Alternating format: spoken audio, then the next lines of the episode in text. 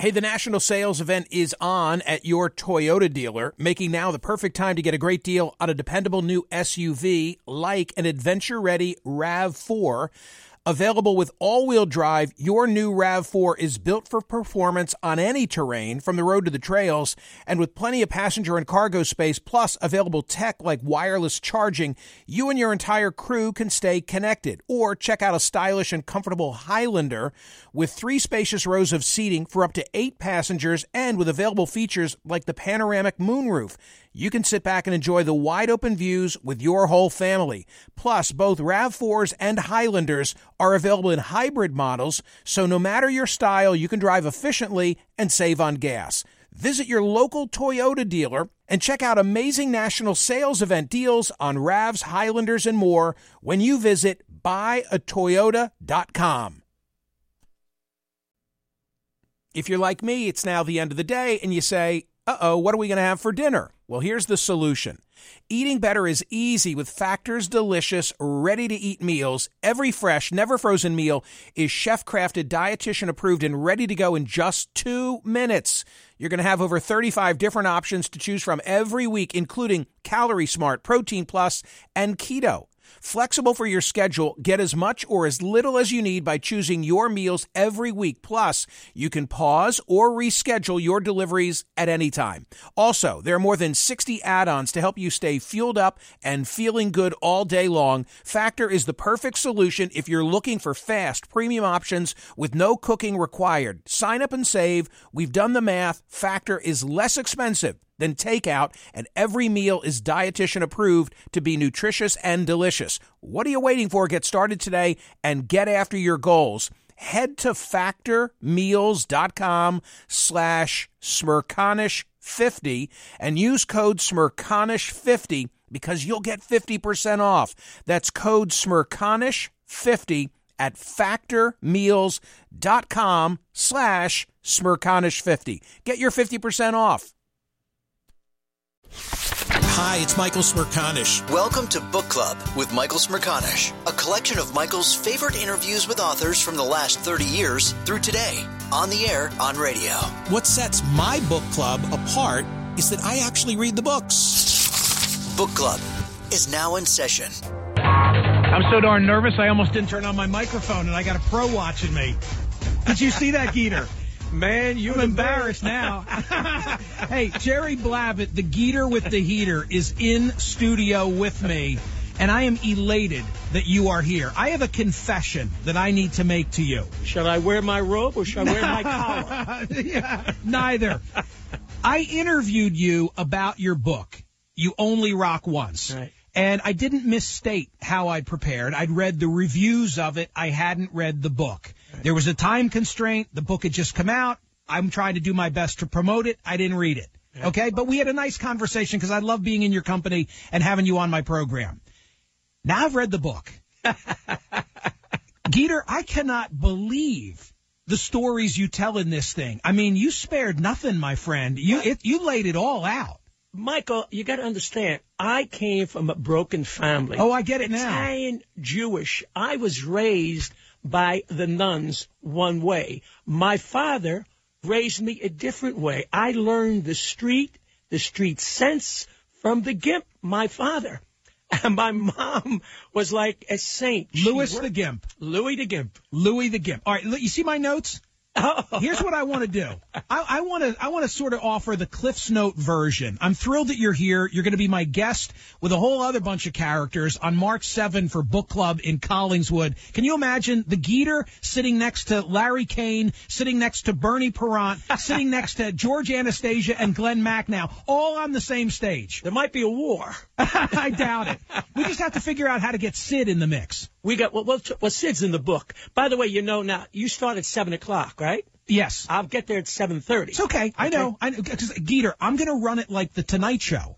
Instead of instead of bringing one guy, I'm, you're all, like after you've been the guest, you slide down the sofa. Uh, yeah, What do you think? We'll bring down Rickles in. He'll do the same thing. Uh, I'm going to talk about Rickles. All right, so let me run through my notes and let's offer folks the Cliff's Note version. Okay.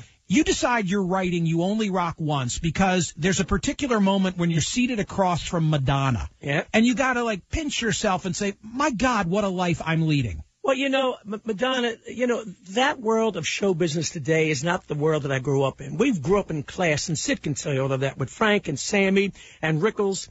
And Madonna is just sprouting that. It was at the Rock and Roll Hall of Fame inductee dinner, and she is going to induct David Bowie. And I'm watching all of these people, Springsteen, who I know, and I'm watching David Bowie, and I'm watching Smokey Robinson, and I'm saying, you know, I think it's time for me to tell the people the real deal with show business. And you did. And you lay all the stories out, including your own background, as you just made reference to. Tell me about Louis the Gimp. Well, you know, my father was a Jewish bookmaker, a Jewish racketeer. The Jews hung at Broad and Locust at Lew Tendler's. They were the sharpest. They wore suits and ties. They drank scotch. They drank bourbon. My mother was an Italian girl from eight kids the youngest kid. She goes to the movie with Aunt Philomena to Broadway Theater. In comes the gimp running away from the cops. They're looking for him. There's an empty seat. He sits next to my mother, who is 16 years of age, puts his arm around her. She is startled. The cops don't find a single guy. They run out. She smacks him. Six weeks later, they run away and get married from the Broadway theater. What happens? She becomes disowned because you're never supposed to marry out of your religion. The Capuanos? Capuanos. And in Jewish, as you know, this poor guy, my, my dad was a scoundrel, I loved him, is the black sheep of the Jewish side. I mean, his brothers are well-to-do business guys. He's taking numbers. He's doing this. He's doing that. And I am born. My sister is born in 1938. I am born in 1940. There's a war going on. My father is in and out of the can. In those days, you would do a week you got a you got a phone call. They're coming. Okay, boom, boom, boom. I raised by the nuns, St. Monica's, and my sister and I are raised by nuns, and we would spend the afternoon after getting out of school with the Capuanas, who back then. You know, you know, if I open my mouth, I get a backhand. You know, dos una mazzagista, which means you're, you know, they thought the killer of Christ but, at that time. But Geator, they've they've you would have to your mother would vacate the house because your father was running the business out Absolutely. of the house. Yeah. And, and, my mother. Well, you're at St. Monica's. I'm at St. Monica's. and what would happen is the coach would be there. Right. And if they got a call that the cops were coming, they would t- put all the number bets in the coach with my little sister, and she'd wheel it out, and cops go right past her, and the house became a safe house all over again. You have a chapter in here that I love, and it's titled The Street Was My Classroom. You tell a story. You can tell a lot of stories in here, but you, you tell a story about your father being out for a car ride with you.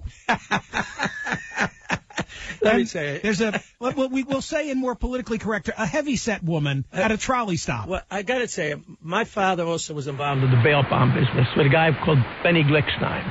And at that time, all of the Jewish guys hung at 7th Street.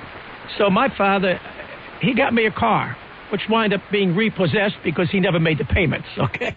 So I'm in the car. He calls me, he says, pick me up at Benny's joint. I go to Benny's joint. He says, we're going to take a ride. At that time, they're building the Walt Whitman Bridge. He says, stop over here. There's a big, heavy-set woman. He says that a girl talks something in Jewish to her. She gets in the car in the back. He says, drive on down Walt Whitman area where they're building. He says, get Construction out site. Yeah. He says, get out of the car. Huh? Take a walk. Louis the Gimp says. Louis, take a walk. So I take a walk. I come back ten minutes later. He says, okay, now I'm going to take a walk. and she did with me what she did with him. So. and then you dropped her back off at the trolley stop. Dropped her right back off where we picked her up. You didn't have to tell that story in the book, but you wanted to tell the full story. I, I, I want wanted people to know the sense of what it was growing up in South Philadelphia at that time with these. Hey, it was my father. I mean, uh, there's a chapter in there about I didn't even know I was wind up. I wind up with his girlfriend. I didn't even know it was his girlfriend. You know, I mean, it's it's crazy. You couldn't make this up. You know, if it were a screenplay, Geator, you'd be saying, ah, people are never going to believe this. Uh, you get involved in Bandstand when Bob Horn is the host and you were very loyal to him. That becomes so darn obvious. This is pre Dick Clark and he gets jammed up on some issues. And when Clark is coming in and Horn is now out, you lead a picket line among the other dancers for Bandstand. Well, I'll tell you, I'll tell you what happened. as I said, my father was never around. Bob Horn became a second father to me. And in the book, you're going to find out I had many second fathers, many people that, because I was a kid looking for that. Right. Okay. I would spend weekends with Bob Horn at Levittown with his kids. During the summertime, I would be on his boat in Stone Harbor. I met Sammy Davis. I met Tony Bennett. I met the DeCastro sisters. I met all these people through him. When he lost the show, and I was the head of the committee, I was told, Tony Mammarella, who at that time was the producer, said, look, we're going to, Bob will be back until the heat dies down. Three weeks later, there's no Bob Horn. Tony says to me, Bob's not coming back. The new host is Dick Clark, who did Bars Diamond Theater. He was doing commercials and did radio. I said, no, we, we want Bob Horn. I didn't, there was nothing wrong against Dick. We want the Bob Horn. So I lead a pick and line. George Koehler, Roger Clipp, the heads of WFIL bring me in their office. They say, look, you were making $15 a week. We're going to double that money for you. Bob's not coming back. You're going to be the head of the committee. $30. This show just might go network. No. No. You said no. No. How old were you at that time? 16. and I go out and I'm leading the pickets. The next thing I know, the cops come. I get pinched. The pickets go down and I'm in the can. My father comes and gets me out. And that was the end of my career as a dancer. You became a DJ though, and, and went on to bigger and better pastures. By the way, the, the Geators book is called "You Only Rock Once." and it is fabulous. It is chock full of these kind of stories, including the relationship that you had and still have with Don Rickles, Yeah. um, including selling his sweater. Well, I, let me think. I, I, I used to shoot pool. Every kid shot pool. Nat Segall, who became my manager, who was partners with, and incidentally, Sid's manager at one time was Nat Segall when Sid was doing the Mark of Jazz. What happened is when Bob lost the show, I was like a little orphan, so I hung with Nat Segall, who was a man about town. He was a booking agent and a manager and booked Sciolla's, Chubby's, and the Celebrity Room. He also had a group called Danny and the Juniors. I went on the road with Danny and the Juniors. But he says to me, the Celebrity Room, for people who know Philadelphia, was a comedy club.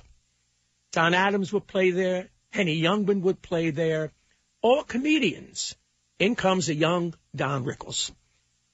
Shoehorn. Don't know nothing about Philly. Sweats constantly.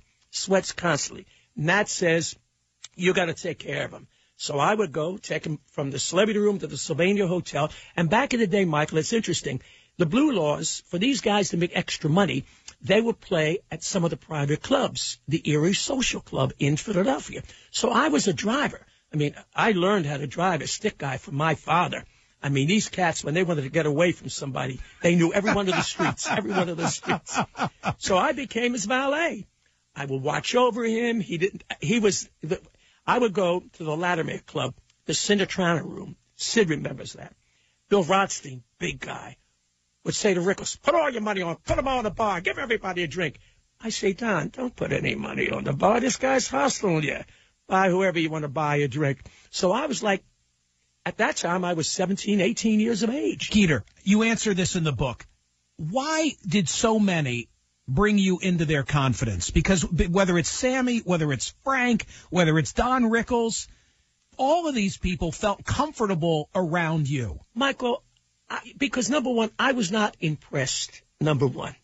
Number two, I was completely open and honest with them and I respected them for what they did. I mean, I would sit with Frank in, in, and Sid sat many times, but I would sit at four o'clock in the morning. Sid would go to bed. I would be in New York City with me, Sammy, and Frank, and they would talk to me as you and I are talking, knowing that I respected their privacy, knowing that they're my friends. I mean, I met Frank when I was a kid. You also, Geator, had the time of your life when you were in your teens, and and women, they all saw you. They'd all say to you, "Hey, I see you on Bandstand." It was the ultimate hookup, is what I'm trying to say. Well, you know, I I was a, look. I weighed 126 pounds. I don't weigh too much more today, but I mean, I was a sharp little dancer, and my mother always taught me how to dress because she loved my father.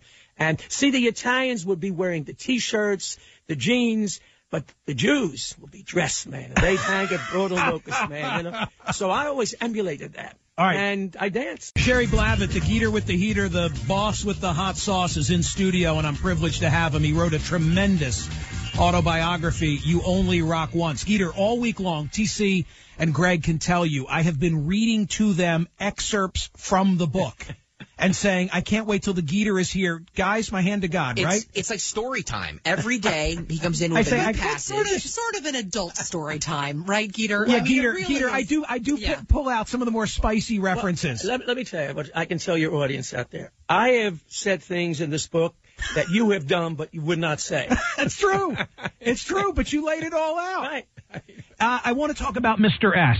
Because Yes. one of the things that you have in, in common with, with Sydney, our dear mutual friend, is your relationship with Frank. He called you Matchstick. Right. I, I met him. I, I- met him with Skinny. Uh, at that time, Don Rickles had a movie out called Some uh, Run Silent, Run Deep. He did it with Burt Lancaster and Clark Gable. Frank was appearing at the 500, and his picture, Hole in the Head, was on the boardwalk also. So Nat Segall, who became my manager, who was the booking agent and put Rickles in Philadelphia, uh, calls. He said, "Rickles wants you to go down to see the movie." After the movie, we went to the 500 and there is Frank, and they're drinking. This is like six o'clock. It was a matinee. It's like six o'clock, and they're drinking. And Rickles says, uh, uh, uh, "La da da da." This is a little Jerry Blavat, you know. blah, blah. And he looks at me. He says, "Oh, matchstick, eh?" You know. And Everybody had a nickname. well, everybody. Everybody in your book has a nickname. Well, that's the way it was. Listen, sometimes the nicknames were to protect the innocent. you know, and and uh, we just we just hit it off.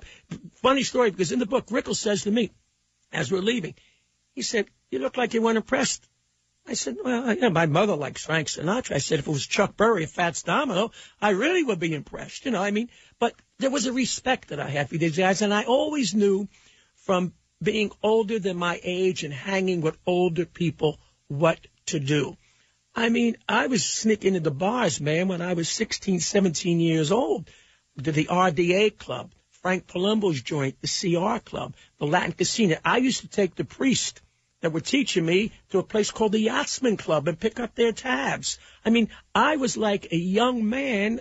I just lived my life. Mr. S uh, uh, loved your mom's Uh, the cooking. cooking. Oh, yeah, yeah. What did he like in particular? he let me tell you what he he loved. My mother was from Abruzzi, and the greatest cooks are from Abruzzi, Abruzzes. My mother would cook for him raviolis. She would cook for him braciole, and he I would bring it to Jilly, and the I mean plates and big. I'm talking about food, sausage and meatballs. And one night we're sitting down and he's eating, and he turns to me it's almost like he's very solemn, like he's got tears in his eyes. And he says to me, You know, Matchstick, your mother was a saint. He said, You see my mother? He said, Let me tell you about Dolly. She would come over, watch the show. She would say to me, You stunk tonight, you bum. Or, Son, you were terrific tonight. I taste your mother's food, and I think of my mother. Wow. I mean, it's. Geator, there's a there's this vignette in the book where Frank has played. I'm doing this from memory, but it, I think it was with with Liza and Sammy Sammy. at the Spectrum, Yep. and he then is going back to bookbinders, you made a run over to bookbinders to drop off your mom's cooking, The raviolis. the raviolis. And then when Frank gets there later that night, you're at a different party, and he's upset because the ravi where are the raviolis? This is a funny story. I know it's a funny story. they played Philadelphia on a Monday uh, uh, and and two days, okay, and there was a layoff. Sammy stayed at the Four Seasons and Liza stayed at the Four Seasons. Frank flew back to the Waldorf, but Sammy says to me Sunday night, look, Frank wants to get together with your mother's food. Can you close a restaurant? I said, yeah. What we'll do, we'll close the Galleria, which was on Passyunk Avenue, right around the corner from Famous, okay? Carlo was my friend, an Italian guy who was the chef at Wanamaker's. So Monday night, I take my mother to the concert. She cooks all day Monday. I get all the food together. I send it to the Galleria, okay? My mother's sitting there at Frank's aisle over there. She's sitting next to Walter Annenberg and Lenore. And they loved my mother because my mother cooked for them when he used to come over to the house with Frank Rizzo. So I go backstage and Sammy says, we got a problem. The old man is livid. I said, why? Why is he livid? He has to go with the Annenbergs, The bookies. the bookbinders. But he wants to eat your mom's food. he food. wants your mom's raviolis and the meatballs. you got to get taxing to go for that. I I got it. I get Gunga Din, and I get him over from the Galleria while the show's going on, and they send everything over what he wants to bookbinders. We go with the police escort. Sammy, Liza, whole entourage, the Galleria. We're eating, having fun, drinking wine, drinking whiskey. The phone rings. Carlo, the owner, says to me in broken English, "Somebody is yelling and screaming. He he wants to talk to you. Matchstick." I said, "Uh uh." Sammy says, "Get the phone." I get it. And he says to me, Where are you? I said, I'm with Sammy. Get over here right away. And Jilly gets on. He says, You better get over here right away. They don't have the raviolis. They don't have the meatballs. Sinatra wants your mom's ravioli, and he wants to know where it is. And so I had my Mercedes. So I said, Sam, you better come with me. Liza, come on with me. And there's a great picture in the book of me, Sammy, and Liza going over there. Speeding over to bookbinders. We go there. The place is empty. This is 12:30, 1 o'clock in the morning. There is Frank Sinatra, Mr. and Mrs. Annenberg, Barbara Sinatra. Jilly is sitting at the end of the bar. The place is completely dark. Okay, it's that president's room where they used. I know exactly the wood paneled president's room. You I know it. exactly where it was. Okay. Jilly says, "Where's the meatballs?" I said, "It's in the kitchen." I go in the kitchen. There it is. It's sitting right there in the aluminum foil. Oh my God. I- It's, it was amazing. Jerry Blavat's in studio with me. I'm so thrilled you're here. You only rock once. Hear more of Michael Smerconish on SiriusXM's POTUS Channel 124. Live weekdays from 9 a.m. to noon East or anytime on the SiriusXM app. Connect with Michael on Facebook, Twitter, YouTube, and at Smerconish.com. Book Club with Michael Smerconish. New episodes drop Mondays, Wednesdays, and Fridays. Everything's changing so fast these days, and that's a great thing. I mean, back in my day, we were lucky if we could get one video to load on our desktop computer. But now, there's the Xfinity 10G network. That means the fastest internet, with faster speeds rolling out every day, and internet that can power a house full of devices at once with ultra low lag. So while one person streams a movie from their room, another can play video games in the basement, while another TikToks in the kitchen. It's the next generation 10G network, only from Xfinity. The future starts now. Restrictions apply, actual speeds vary and not guaranteed. Shopify is the global commerce platform that helps you sell at every stage of your business. With the internet's best converting checkout, 36% better on average compared to other leading commerce platforms, Shopify helps you turn browsers into buyers. In fact, Shopify powers 10% of all e-commerce in the US. Sign up for a $1 per month trial period at shopify.com slash podcast free. All lowercase, shopify.com slash podcast free, shopify.com slash podcast free.